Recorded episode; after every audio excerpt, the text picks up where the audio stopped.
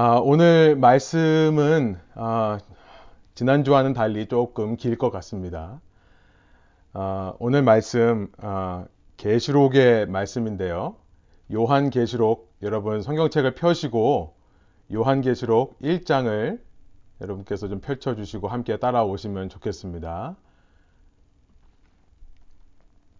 아, 예, 슬기로운 말세 생활이라고 되어 있죠. 어, 네 번째 시간입니다.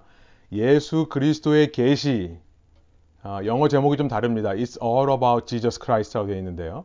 예수 그리스도의 계시라는 제목으로 말씀 나누기 원할 때 계시록 어, 1장 1장 전체를 저희가 나누고자 하는데 어, 지금 시간에는 어, 1장 1절부터 3절까지만 먼저 읽고 어, 나머지 9절부터 20절에 대해서는 말씀 중간에 제가 봉독하도록 하겠습니다. 예, 계시록 1장 1절부터 3절까지의 말씀 저와 여러분이 한 목소리로 읽겠습니다. 여러분 계신 자리에서 읽어주시면 되겠습니다. 함께 읽습니다. 예수 그리스도의 계시라 이는 하나님이 그에게 주사 반드시 속히 일어날 일들을 그 종들에게 보이시려고 그의 천사를 그 종 요한에게 보내어 알게 하신 것이라. 요한은 하나님의 말씀과 예수 그리스도의 증거 곧 자기가 본 것을 다 증언하였느니라. 이 예언의 말씀을 읽는 자와 듣는 자와 그 가운데 기록한 것을 지키는 자는 복이 있나니 때가 가까움이라. 아멘. 때가 가깝다. 이 말세에 관한 말씀이죠. 오늘로서 슬기로운 이 말세 생활 네 번째 시간인데요. 이 시리즈를 통해 우리가 살고 있는 이 때가 바로 말세다. 이 마지막 때다. 그리고 이 말세를 살아내기 위해 필요한 슬기, 지혜가 있다라는 것을 나누고 있습니다. 오늘 우리의 삶이 어, 삶에 있어서 이 말세에 대한 이해, 이 마지막 때에 대한 이해가 아주 중요하다 하겠습니다.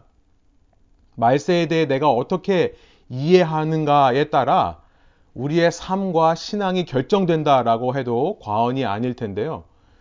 이렇게 너무나 중요한 것들은 가만 보면요. 이 악한 세력이 그만두지를 않습니다. 그냥, 그냥 내버려 두지를 않아요. 이 기독교의 역사상 많은 이단들이 이 마지막 때에 대해 잘못된 설명을 하면서 할 수만 있으면 택하신 자들도 미혹하려 해왔습니다. 이 잘못된 종말론으로부터 이단 사이비가 많이 나왔던 것입니다. 그러면서 이 성경 66권의 책 중에 그 어느 책보다 이 말세, 마지막 때에 대해 말씀하시는 이 성경의 마지막 책, 지금 우리가 3절에 읽지 않았습니까? 이 때가 가깝다. 이 말세에 대한 기록을 말씀하시는 건데요. 이 요한계시록이라 불리는 책에 대해서 참 잘못된 해석들을 많이 해왔습니다. 이것은 이단뿐만 아닙니다. 여러분 세상 문학이라든지 영화라든지 소설에도 흔하게 일어나는 현상이 이 계시록이라고 하는 마지막 책을 오해하게 하는 이 말 그래서 말세에 대해 쓸데없는 두려움을 주고 오해하게 하는 일들이 참 많이 있어 왔습니다. 그래서 너무나 안타깝게도 교회 내에 이 마지막 책에 대해서 경계하고 조심하라라는 분위기가 형성되어 왔습니다. 여러분 방금 전 3절에서 우리가 읽은 대로 이 책에 어, 기록된 말씀을 읽는 자와 듣는 자 그리고 지켜 행하는 자는 복되도다라고 분명히 말씀하셨는데요. 이 복된 말씀을 이 시대 성도들이 잘 읽으려 하지 않는 것입니다.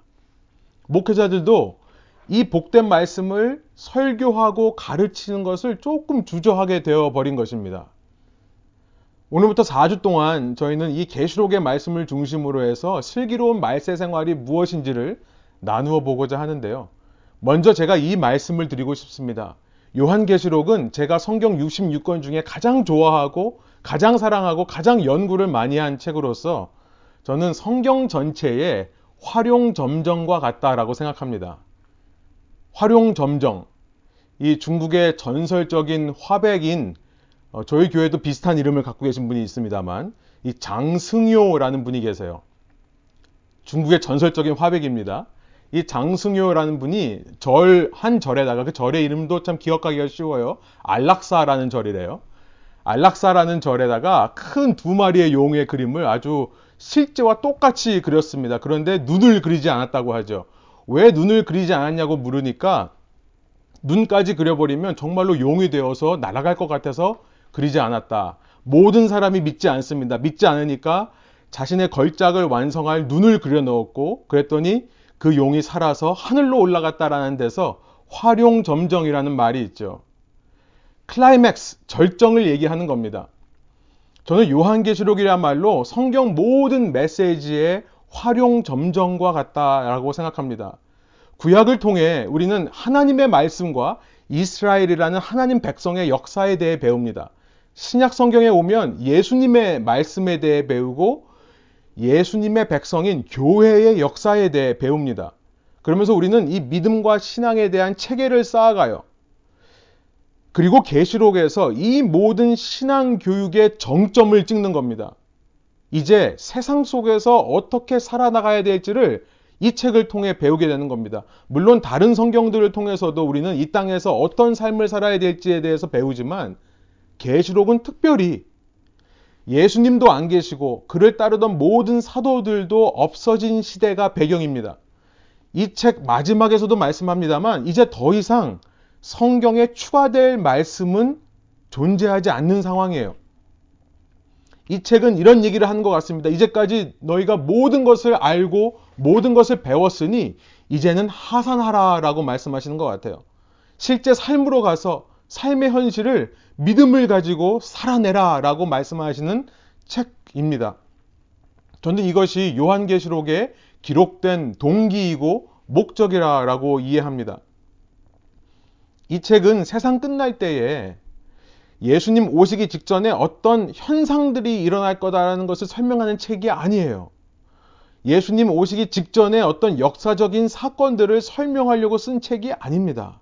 무슨 바코드니 베리칩이니 무슨 백신 속에 마이크로칩이 있어서 우리를 조종한다더니 이런 것에 대한 말하는 책이 아니죠. 음녀 바벨론이 다스리는 세상에 대해 말씀하시는 책입니다. 음녀 바벨론이란 이 로마 왕국을 가리킵니다. 로마 왕국이라는 당시 세계 최강국이 다스리던 세상 속에서 어떻게 이 모든 하나님과 예수님의 말씀을 배운 하나님의 백성 교회들이 타협 없이 믿음을 지키며 살 수 있는가? 어떻게 이 세상 속에서 주님의 순결한 신부로서 승리하며 살 수 있는가를 알려주시는 책. 어떤 성경책보다도 더 오늘 21세기 우리의 삶에 직접적으로 와닿는 책이 바로 요한계시록이라는 겁니다. 그런데 이런 귀한 말씀을 담고 있는 요한계시록 책을 우리가 오해하는 이유가 있습니다. 모든 것을 문자적으로 해석하려 하기 때문에 그래요. 여러분 주보에 보시면 오늘 교육부에서 나누는 두 번째 질문이 바로 그겁니다. 있는 그대로 다 일어날 줄 알고 생각하지 말라라고 하는 그 질문은 문자적으로 해석하지 말라라는 질문인 겁니다. 여러분 모든 문학에는요 문학 장르라는 것이 있습니다. 장르, 이 장르라는 것이 있는데요. 성경을 읽을 때도 우리가 장르를 고려해서 읽어야 될 필요가 있습니다. 이 픽션, 그러니까 지어낸 이야기를 난 픽션처럼 읽으면 오해할 수 있는 거죠. 여러분, 그 나관 중에 삼국지 연의라는 책을 아실 겁니다. 이 나관 중에 삼국연의라는 책은요, 혹은 삼국지 연이라는 책은 진수의 삼국지라는 역사 기록을 기반으로 해서 쓴 소설입니다. 이 삼국지 연의를 읽고 이것이 역사적 사설, 사실이라고 받아들이면 안 됩니다.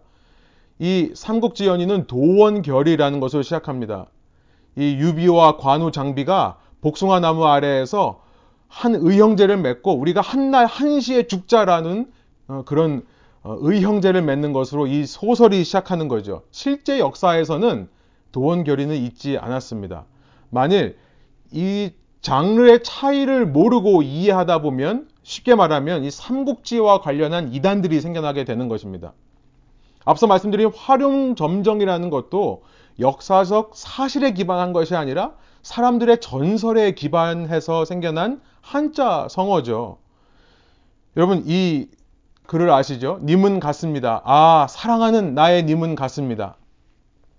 만일 이 글이 일기라면 이거의 장르가 어, 다이어리 일기라면 이것은 아마도 사랑하는 사람을 잃은 어떤 사람의 슬픔을 쓴 것이겠습니다만 이것의 장르는 시입니다. 시.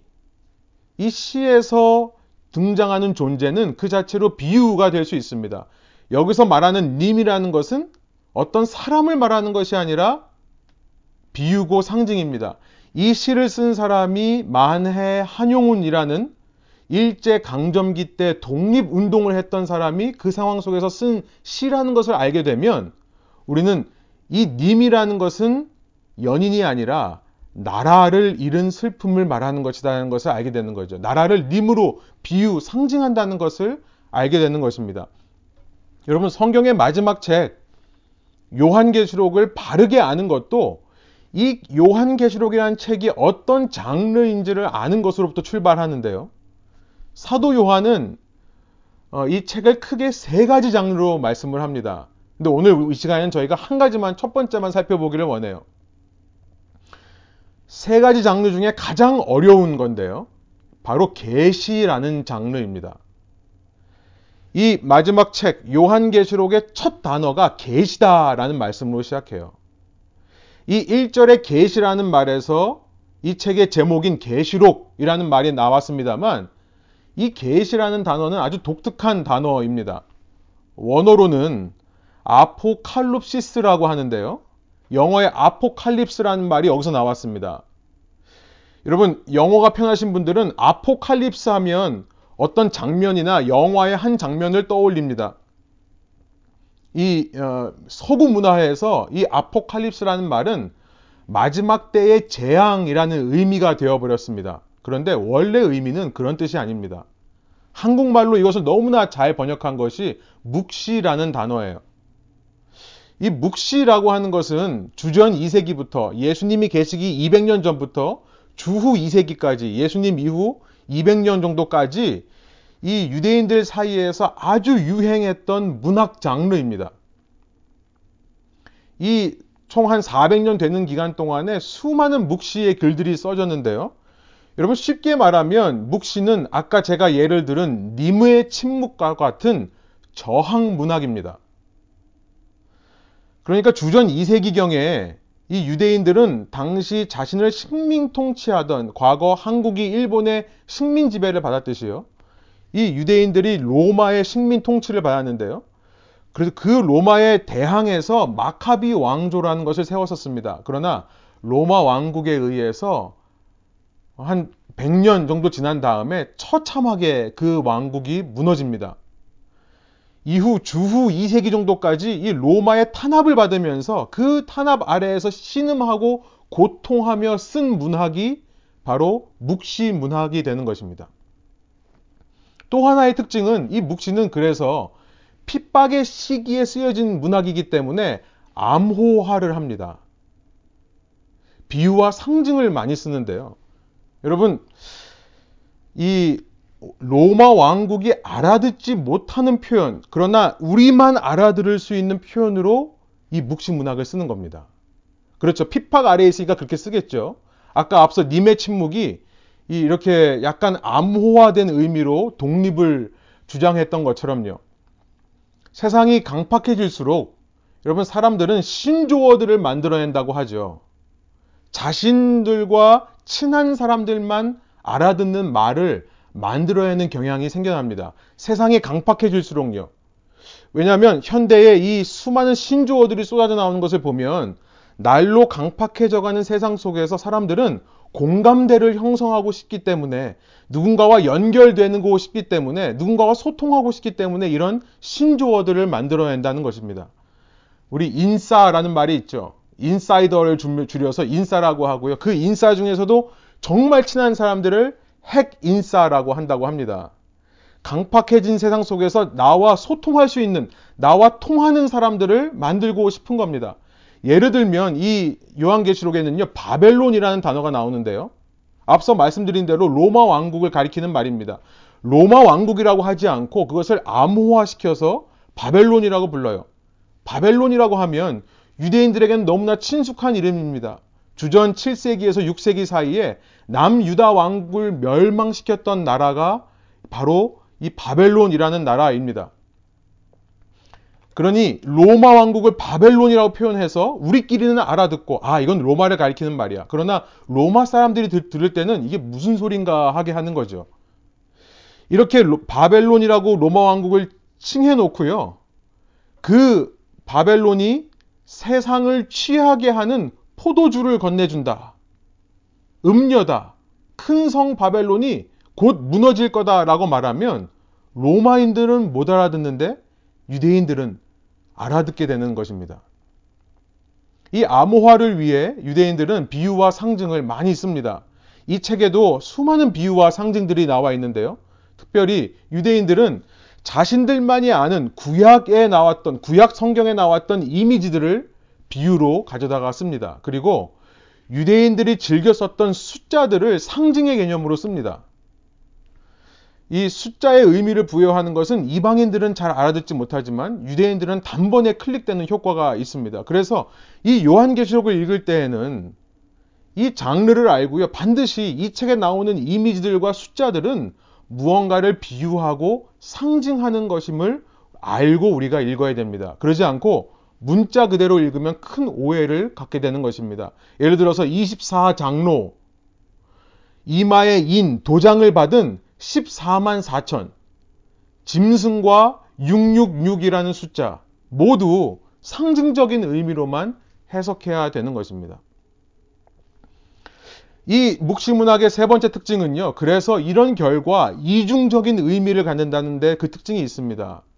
그러니까 겉으로 드러나는 의미가 아닌 그 속에 숨겨져 있는 의미가 있다는 거예요.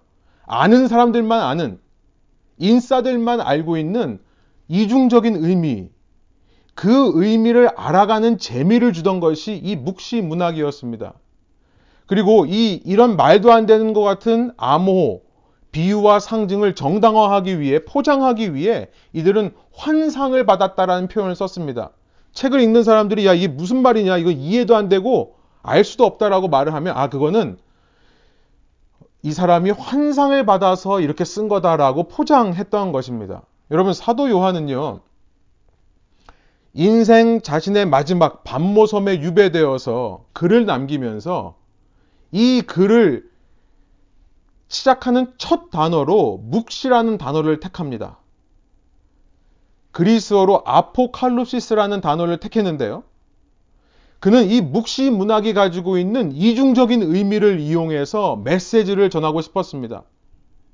로마 왕국의 기독교인을 향한 핍박이 거세지던 시절에 유배 생활 중에 로마 왕국 모르게 기독교인들만 알아듣는 메시지를 전하는 데 있어서 묵시 문학만큼 효과적인 것은 없었기 때문입니다. 그러나 그는 거기서 멈추지 않습니다. 그는 묵시문학의 이중성을 이용해서 이 모든 겉으로 보이는 이 세상의 배후에 있는 것, 겉으로 보이는 세상 속에 숨겨진 참 세상의 배후를 드러내고자 했습니다. 여러분, 이 아포칼립시스라는, 아포칼립스, 묵시라는 이 그리스 단어의 원래 의미가 unveiling이라는 뜻이에요. 베일을 벗기다라는 의미입니다. 제가 좀 준비를 해왔습니다만 시간 없어서 보여드리지 않는데요. 물건이 있고 커튼을 이렇게 덮어, 덮어놓은 다음에 이 물건이 뭐냐라고는 모르죠. 그때 이 커튼을 싹 벗기면서 그 물건을 드러내는 행위. unveiling. 이 아포칼립시스라는 단어 자체가 베일을 벗기다, 커튼을 거치다, 젖히다 라는 의미가 들어있는 겁니다. 보이지 않던 것을 드러내 보이다. 그러니까 이 이중적인 의미를 담고 있는 문학 장르를 표현하기에 이만큼 좋은 단어가 없는 것이죠. unveiling. 겉으로 눈에 보이는 것이 참 의미가 아니라 그 속에 숨겨진 의미가 참 의미라는 뜻이 아니겠습니까? 여러분 중요한 것은요. 사도 요한이 이 책을 아포칼립스 아포칼립시스 이 묵시다라고 시작하는데요. 단순히 묵시 문학이라는 것을 알리는 것이 아니라 그 뒤에 어떤 단어가 따라 나오는가? 예수 크리스투라는 예수 그리스도의 계시다라는 말이 따라 나오고 있다는 것이 중요합니다. 그냥 묵시가 아니라 예수 그리스도의 묵시다. 그냥 언베일링이 아니라 예수 그리스도의 언베일링이다라는 것을 말씀하고 있다는 거예요. 여러분 제가 너무 성경 공부처럼 장황하게 어, 말씀을 드렸죠. 지난 15분 정도 그렇게 말씀을 드린 것 같은데요. 여러분 저 여기까지 이해 못 하셔도 괜찮습니다. 이제 좀 포기했던 마음을 다시 좀 새롭게 하시고 이제부터 집중하시면 되겠습니다. 놓치신 부분이 있다면 녹음을 다시 들어보시길 바라고요. 새로운 마음으로 이 한 가지만을 기억하시면 오늘 설교 다 들으신 것과 마찬가지인데요. 1절에 예수 그리스도의 계시다라고 이 말씀이 시작하는 것이 저는 너무나 중요하다라는 것을 깨닫습니다. 이 말은요, 예수 그리스도께서 말씀하신 것에 대한 묵시다라는 의미도 되겠지만, 그러니까 이 모든 내용들은 예수님의 말씀이다라는 의미도 되겠지만요, 동시에 이것은 예수님에 관한 묵시다라는 의미도 됩니다. 무슨 말입니까? 우리가 지금 살고 있는 이 땅은 우리 눈이 보기에는 로마 왕국이라는 초강대국이 식민 통치를 하는 그야말로 하나님의 백성으로서 수치스럽고 절망스러운 상황이지만 이 속에 숨겨져 있는 의미가 있는데 이 세상을 감싸고 있는 커튼, 그 베일을 싹 하고 벗기면 그 뒤에는 예수 그리스도가 계시다라는 의미예요. 그 예수 그리스도가 계신다는 사실은 우리 인싸들, 우리처럼 예수님을 믿는 사람들에게만 알아듣게 되는 메시지가 된다라는 것을 말씀하신다는 사실입니다. 우리만이 알아들을 수 있는 사실. 세상은 로마 왕국이 다스리는 것처럼 보이지만 베일 하나만 벗기면 그, 가, 그 뒤에는 누가 계시다고요? 예수 그리스도가 계시다라는 것을 지금 첫 절이 말씀하고 있다는 겁니다. 제가 다시 한번 읽어보겠습니다. 예수 그리스도에 계시다. 이는 하나님이 그에게 주사 반드시 속히 일어날 일들, 을 그 종들에게 보이시려고 그의 천사를 그 종 요한에게 보내어 알게 하신 것이라. 요한은 하나님의 말씀과 예수 그리스도의 증거, 곧 자기가 본 것을 다 증언하였느니라. 그러니까 엄밀히 말해, 말해 이 책은요, 요한계시록이라는 제목이 붙어서는 안 됩니다. 물론 요한이 받은 계시를 그가 적었기 때문에 요한의 이름을 붙였지만요. 사실은 이것은 예수 그리스도의 계시입니다. 그래서 그냥 계시록이라고 부릅니다. 이 책이 드러나고자 하는 것은 한 사람에 관한 일이라는 거예요. 이걸 기억하시라는 거예요.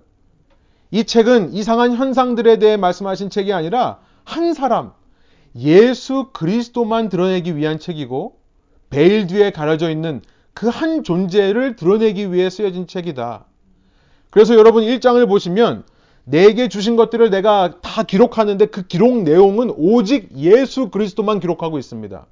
5절에 보면 그는 지금 존재하시고 이전에 계셨을 뿐만 아니라 장차 오실 이다라고 말씀하고 있고요. 8절에 보면 그는 알파와 오메가다. 그리스의 첫자와 마지막 글자입니다. 그는 만물의 시작이고 만물의 끝이다. 끝이라는 말은 어, 목적이다라는 의미예요. 그는 만물의 시작이고 만물의 목적이 되시는 분이다.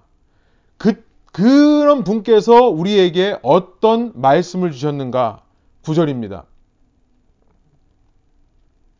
예, 제가 슬라이드를 안 넘겼군요. 9절입니다. 나 요한은 너의 형제요 예수의 환란과 나라와 참음에 동참하는 자라.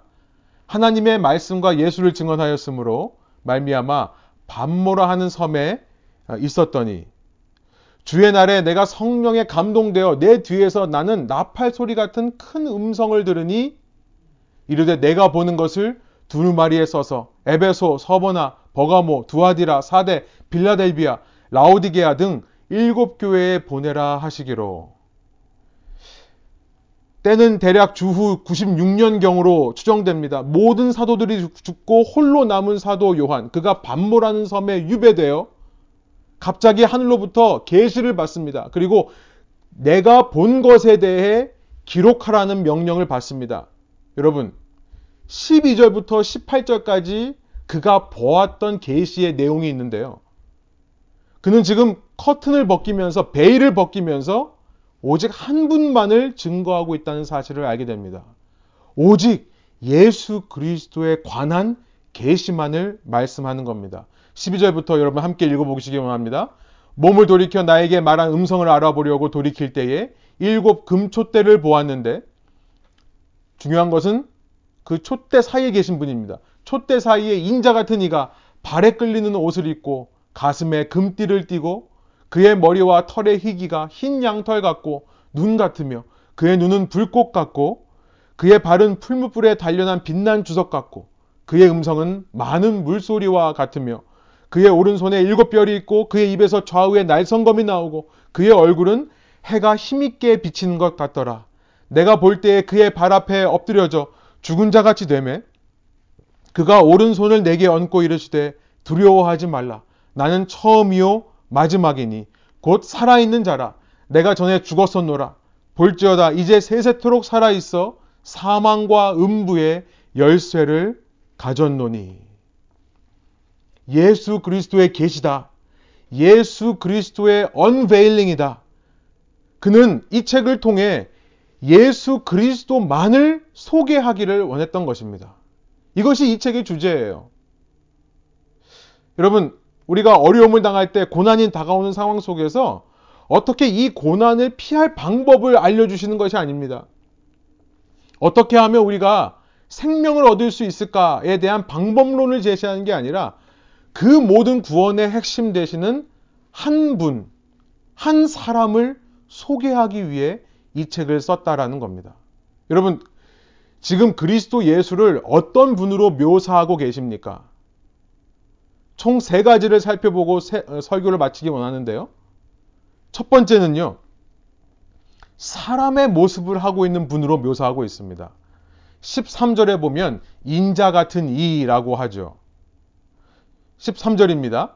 촛대 사이에 인자 같은 이가 발에 끌리는 옷을 입고 가슴에 금띠를 띠고 이 인자 같은 이라고 어, 말씀하신 다음에 14절부터 그에게 눈이 있고 얼굴이 있고 손이 있고 발이 있다는 것을 말씀합니다. 그는 사람입니다. 이 인자 같은 이라는 표현은 사람의 아들이라는 말인데요. 이것이 어디서부터 나왔냐면 다니엘서 7장에서 나온 겁니다. 다니엘서 7장 13절부터 14절 세 번역을 제가 한번 읽어보겠습니다. 내가 밤에 이러한 환상을 보고 있을 때에 인자 같은 이가 오시는데 하늘 구름을 타고 와서 옛적부터 계신 분에게로 나아가 그 앞에 섰다. 옛부터 계신 분이 그에게 이 옛부터 계신 분은 하나님입니다.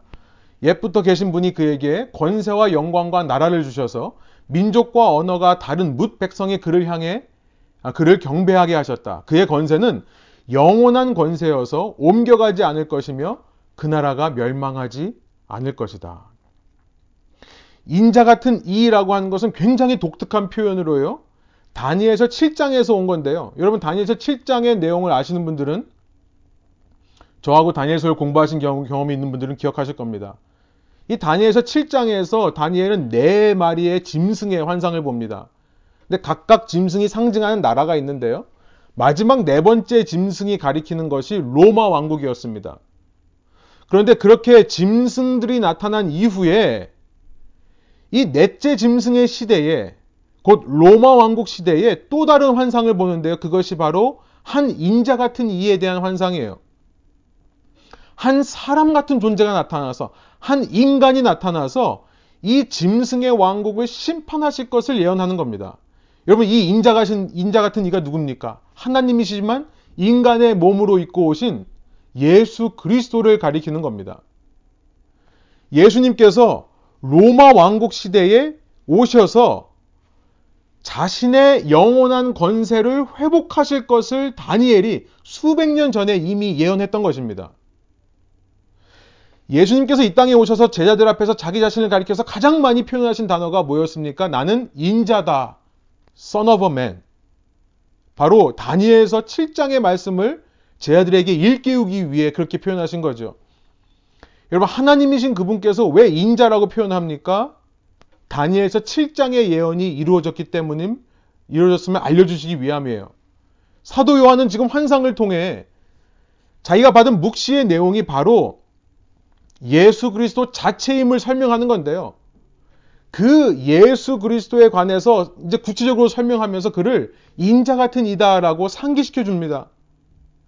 여러분, 사도 요한에게 있어서 예수님의 영원한 권세, 영원한 통치는 먼 미래에 그가 다시 오실 때 이루어지는 것이 아니었습니다. 이것이 중요해요. 장차 먼 미래에 오실 예수에 대해 말하는 것이 아니라 사도 요한의 관점에서도 이미 오신 다니엘이 예언했던 것처럼 로마 왕국 시대에 오셨던 그 예수님. 로마라는 왕국이 판을 치는 세상 속에서 눈에 보이지는 않지만 그러나 베일 뒤에 숨겨져 있는 그의 영원한 통치가 시작되었다는 것을 지금 이야기하고 있는 겁니다. 사도 요한은 이렇게 말하는 것 같습니다. 현 세상을 그냥 보면 이 세상은 막강한 로마 왕국이 지배하는 것 같지만 이 세상의 커튼을 한꺼풀 벗기면 이미 이 땅에 오셔서 세상을 통치하고 계시는 예수 그리스도의 세상임을 알게 될 것이다. 여러분, 이 예수 그리스도를 계시를 하는데요. 첫 번째 인자 같은 이라고 말하는 것은 그의 왕권이 이미 회복되었다는 것을 의미한다는 것입니다. 그러면서 두 번째로 그는 예수를 가리켜서 이렇게 표현합니다. 18절입니다. 사망과 음부의 열쇠를 가지신 분이다 라고 표현하고 있습니다.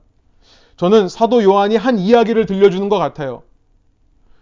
예수님께서 십자가에서 죽고 살아나심을 통해, 부활하심을 통해 어떤 일이 일어났는지 알고 있느냐?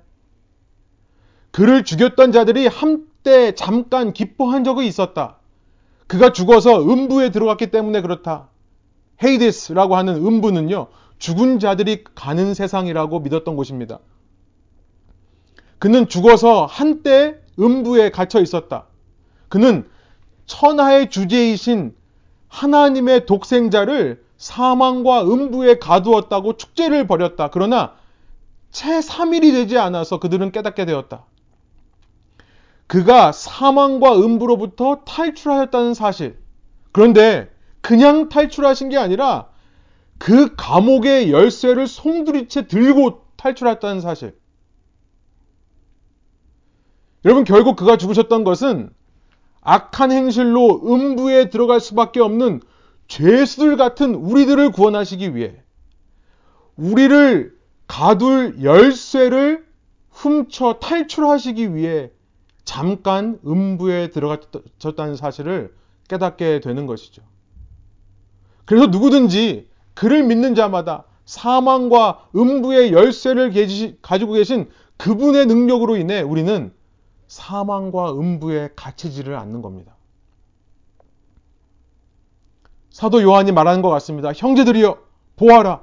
로마 왕국이 우리를 죽이려고 다가오지만 우리는 죽임을 당해도 죽음에 머물 존재들이 아니다. 예수께서 우리가 갇혀야 될 감옥 열쇠를 가지고 계시지 않느냐.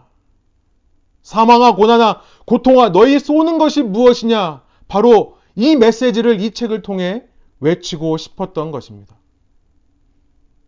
두 번째, 예수님은 사망과 음부의 열쇠를 가지고 계신 분이다. 마지막 세 번째, 오늘 본문에서 소개하는 예수님의 세 번째 모습은요, 교회와 함께 하시는 분이라는 사실이에요. 이렇게 왕권을 이미 회복하셨고, 사망과 음부의 열쇠를 가지고 계신 분께서 지금 너와 함께 하신다라는 메시지를 이 책을 통해 전하고 싶었던 것입니다. 언젠가 죽고 난 후에만이 아니라 지금 로마 왕국이 다스리는 이 세상 속에서도 이미 너와 함께 하신다. 눈을 들어 커튼을 거치고 베일을 벗기고 바라보면 보이는 그 사실. 19절, 20절입니다. 그러므로 내가 본 것과 지금 있는 일과 장차 될 일을 기록하라. 지금 사도 요한이 본 것은 오직 예수밖에 없습니다. 지금 사도 요한이 지금 있는 일과 장차될 일에 대해서 기록하는 것도 오직 예수님밖에 없는 겁니다. 오직 예수에 대한 기록을 남기면서 그가 앞서 자기가 말했던 상징들에 대한 해석을 스스로 달고 있습니다. 내가 본 것은 내 오른손의 일곱 별의 비밀과 또 일곱 금초대라. 일곱 별은 일곱 교회의 사자요. 일곱 촛대는 일곱 교회니라. 앞서 예수님을 처음 설명하면서 그가 일곱 금촛대 사이를 거니시는 분이라고 표현을 했었죠. 그 촛대 사이에 계신 인자 같은 이. 여러분 일곱 촛대는 바로 내가 편지하고 있는 일곱 교회였다는 사실을 마지막 20절에서 밝힙니다. 에베소, 서버나, 두아, 버가모, 두아디라, 사대, 빌라델피아, 라오디게아. 이 일곱 개의 교회인데요. 여러분 7이 상징하는 것이 있죠. 완전 숫자입니다. 곧 어느 시대, 어느 곳에 있는 모든 교회를 가리키는 거죠. 예수 그리스도의 몸된 교회. 곧 저와 여러분, 오늘날의 저와 여러분을 포함하는 교회를 말하는 겁니다. 세 번째로 말씀하시는 겁니다. 예수님은 어떤 분이신가? 그 교회들 사이를 거니시는 분. 오늘도 지금 나와 함께 하시는 분이라는 것을 말씀하고 있는 겁니다. 오늘은 계시록의 서론과 같은 시간이었습니다. 그래서 좀 성경 공부 같은 시간도 있었지만요. 여러분 이것을 꼭 기억하시기 바랍니다. 첫 번째, 계시록을 통해 예수님은 눈에 보이는 세상 뒤에 존재하는 참 세상, 눈에 보이지는 않지만 믿음으로 보이는 세상의 실체를 우리에게 알려주시기 원했다. 그것은 예수 그리스도의 계시. 이 세상의 커튼을 벗기면 그곳에 보이는 예수 그리스도께서 다스리시는 세상에 관한 것이다. 인자 같은 이, 이미 예수님은 이 땅에 자신의 영원한 통치를 회복하셨다라는 사실이에요. 여러분, 말세라는 것은요, 꼭 기억하십시오. 말세라는 것은 예수께서 통치하시는 기간입니다. 이것을 꼭 기억하셔야 돼요.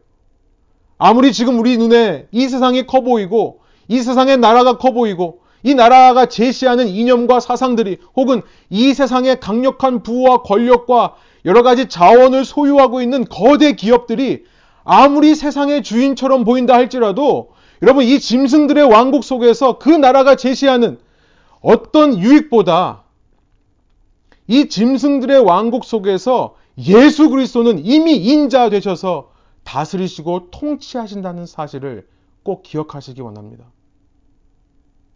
예수님의 통치는요, 이 세상 끝난 시점부터 시작되는 것이 아니었던 겁니다.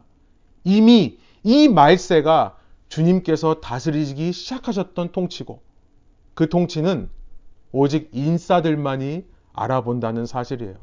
두 번째 포인트. 그런 예수님은 세상 누구도 줄 수 없는 궁극적인 구원의 주님이시다는 사실이에요. 사망의 열쇠를 지니신 분. 그가 그 사망의 열쇠를 획득해 오시기 위해 우리 대신 죽으셨고 음부와 사망에 갇히셨던 적이 있었습니다. 그러나 그는 그곳에 머물러 계실 수 없었습니다. 부활하셔서 승리로 그 무덤을 나오시며 우리가 갇혔어야 될 우리 감옥의 열쇠까지 들고 나오셨다는 사실.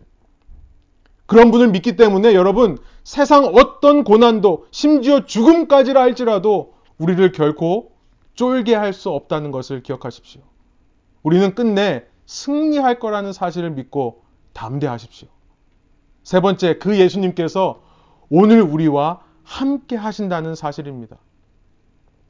내 고통의 현장에, 내 아픔의 현실에, 내가 주님 앞에서 올바른 반응으로 살아갈 때나 아니면 그렇지 못한 때라 할지라도 금초대 사이를 거니시는 분, 그가 자기 자신을 가리켜 처음으로 수식하셨던 말이 금초대 사이를 거니시는 분.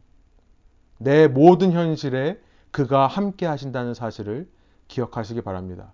슬기로운 말세 생활의 비결이 바로 이것입니다. It's all about Jesus Christ. Not about me. Not about the world. 세상과 나에 관한 것이 아니라 이 모든 말세의 기관은 오직 예수 그리스도에 관한 것이라는 사실. 그래서 눈을 들어 왕으로 통치하시는 주님을 바라보시며 살아가는 저와 여러분 되시기를 소원합니다. 함께 기도하시겠습니다. 말씀을 기억하면서 제가 기도하겠습니다. 하나님, 이 시간 저희가 이 요한계시록의 또 계시록의 이 어려운 말씀들을 통해서 그러나 어, 주님께서 저희에게 지혜와 능력을 주셔서 이 어려운 말씀들 가운데 숨어 계시는 예수님의 계시를 받아들일 수 있도록 인도하여 주십시오. 어, 세상 속에 한 커플을 벗기면 우리가 눈에 보이고 우리가 인지하는 세상 뒤편에 주님께서 통치하시는 세상이 있다는 것을 믿음으로 바라보고 다시 한번 결단하는 이 시간 되게 하여 주십시오. 그 주님께서는 우리를 대신해 죽으시고 부활하셔서 우리가 묻혀야 될 사망과 음부의 열쇠를 가지고 계신 분이기에 주님 이 땅에서 당하는 어떤 고난도 심지어 죽음까지라 할지라도 우리를 결코 절망 가운데 둘 수 없음을 믿고 고백하며 그 주님이 우리와 함께 하시기 때문에 날마다 감격이 있고 기쁨과 평안이 있는 삶을 살아가는 영위하는 저희 한 사람 한 사람 되게 하여 주옵소서. 모든 것이 주님에 관한 것임을 다시 한번 기억합니다. 모든 것이 나에 관한 것이라고 생각할 때 우리는 불안하고 초조해 수, 할 수밖에 없습니다.